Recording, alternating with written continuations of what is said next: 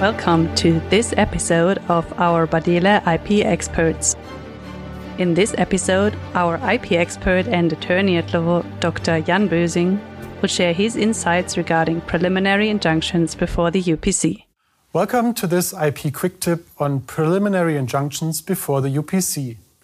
Just like in the German patent system, the UPC will provide preliminary injunctions against patent infringement.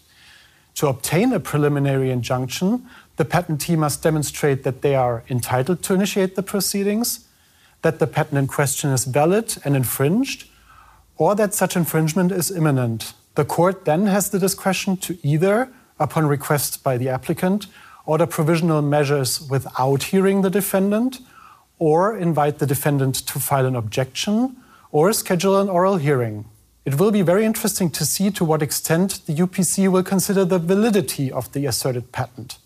According to the draft UPC rules of procedure, when exercising its discretion, the court shall take into account, among other things, whether the patent has been upheld in proceedings at the EPO or another court.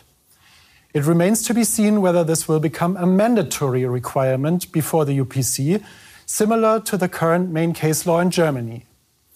However, this question may already be answered before the start of the UPC, as there is a referral by the Munich District Court 1 pending with the CJEU regarding the question whether a patent must have survived contradictory proceedings to justify a preliminary injunction. A decision by the CJEU is expected within the next few months.